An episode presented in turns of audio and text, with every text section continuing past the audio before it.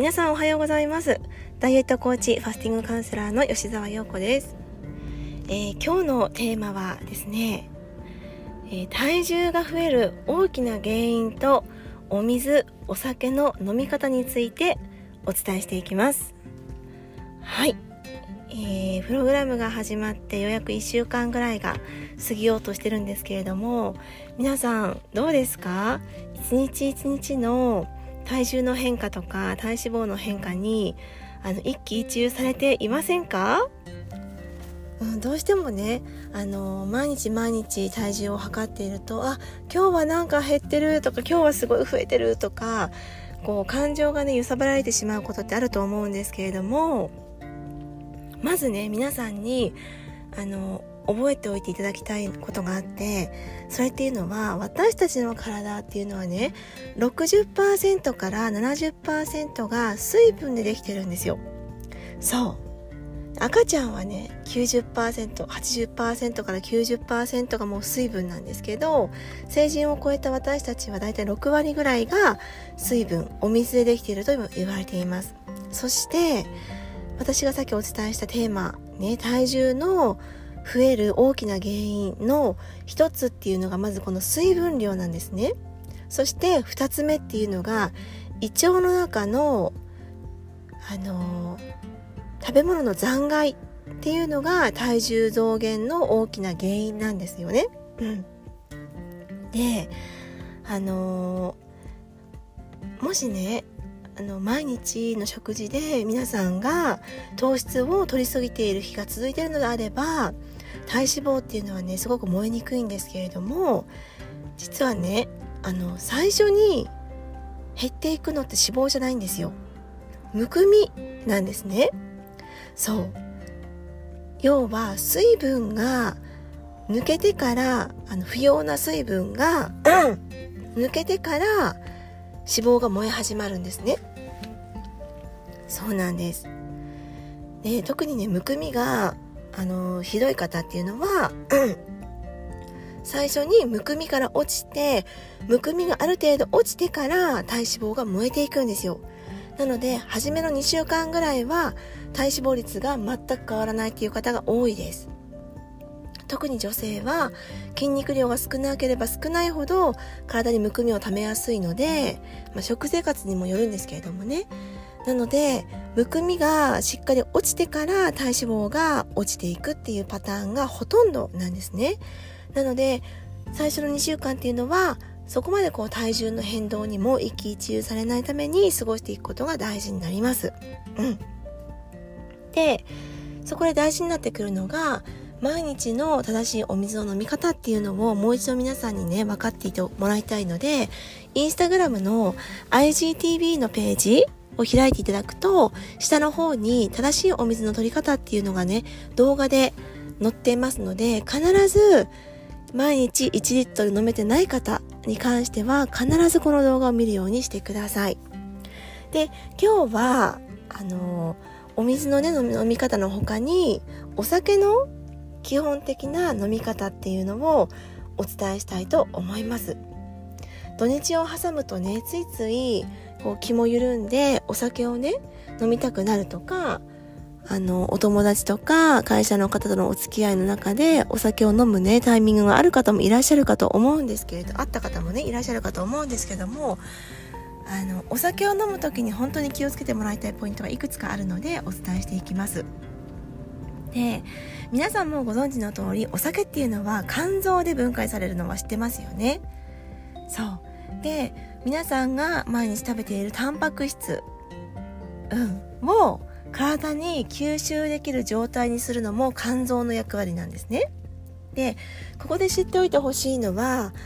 肝臓はお酒を優先的に分解するっていうことなんですよ。肝臓は何よりもお酒を優先的に分解するっていうことなんですね。なので何が言いたいかっていうとお酒を飲むとタンパク質を食べていても体への吸収率は低下するんですね。うん、でタンパク質が体から不足すると何が起こるかっていうと筋肉今ある筋肉を削ってタンパク質を補おうとする働きが体内で起こるんですよ。そう。なのでいくら良質なタンパク質をとってもお酒を飲んでいては体の中に吸収されずに今ある自分の筋肉を削ってタンパク質を合成しようとするんですね結果筋肉量がどんどん低下して代謝が落ちていくっていう働きが起きます。うん、あとはアルコールを代謝してるのはねあのアルコールを代謝分解する時っていうのは大量のビタミン C が使われるんですよ。うん、体の中にある大量のビタミン C が使われるんですね。なのでお酒を取った後ってどうですか？次の日二日酔いとかなんか体が重いとかこう疲労がたまりやすくないですか？うんむくみやすいとかもそうですよね。でこれっていうのはあの体を代謝するため疲労を回復するために必要なビタミン C とかビタミン B 群っていうのがこうお酒を解毒するために全部使われてしまって体をね代謝するための働きは弱くなってるってことなんですよね。そうだから脂肪燃焼に必要な栄養素をいくらとっても有効活用されないんですよ。そうその上脂肪燃焼っていうのが後回しになるんですね。アルコールの分解が優先ってさっきお伝えしたと思います。なのでそれが終わらないと私たちの脂肪っていうのは燃えないんですよね。だからお酒を飲めば飲むほど脂肪燃焼も代謝アップも遠回りになってしまうっていうことなんです。そこでじゃあどうやってお酒を飲めばいいのかっていうのをお伝えしていくとまずねお酒の取り方っていうのも3ステップあってまずステップ1っていうのがあの飲む量なんですけどもこう爽やかな気分の状態で入れる状態の量に制限するっていうことです。まあ、それってねその方によっても違うと思うので難しいかもしれないんですけどもあのあ心地いいなぐらいのほろ程よいお酒の量にするあんまりこうデロンデロンにね酔っ払うとかちょっと記憶がなくなるとかもう眠くなっちゃうとかそのくらいまで飲まないあなんとなく心地いいなっていうぐらいの量で抑えるっていうこと。そしてステップ2というのが週に3回までにする飲む方はですよ、毎日飲んでる方は週に3回までの量にするということです。そしてステップ3これができたらステップ2の週3回までができたら週1回までに減らすっていうことです。週1回のお酒で満足できる自分になるっていうことですね。で全く飲まないっていうことではなくってこう上手な飲み方適度な飲み方をするっていうことで逆にストレス発散になったりとかアルコールもたまにねあの入れてあげることで血流が良くなるとかっていうそういう働きもあるのでたまに飲むことで心地よいお酒との付き合い方をしていくっていうのがとっても大事になります。はいで実際ね今皆さんにお伝えしている一汁三菜のお食事がしっかりできている方でもやっぱりお酒を飲み過ぎてしまっていたりとかしてあの肝臓の働きをねこう酷使してしまってることによってアルコールをあの優先的に分解してしまいながら脂肪が分解されずに逆に体脂肪が増えてしまうっていう方もいらっしゃるのでこういったところね落とし穴気をつけてもらってお酒とも上手に付き合えるようになってください。はい。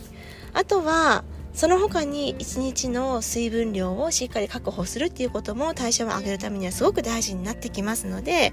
皆さんが日頃どういう風にしたらあの水分がこまめに取れるかなっていうこともちょっと考えながらやってみてください。私の場合はコップで飲むよりもストローで飲んだ方が結構飲めるタイプだったんですね最初。なんかペットボトルでこう飲むと喉をなかなか通っていかなかったんですけどストローで飲むと結構すんなりね飲めたのでそういう工夫もやってみるといいかなって思います。あとは正しいお水の選び方っていうのもいいあの IGTV の動画でご説明してますので是非あの、1回ではなく2、3回見てもらって、大事なポイントを腑に落としてもらえれば嬉しいです。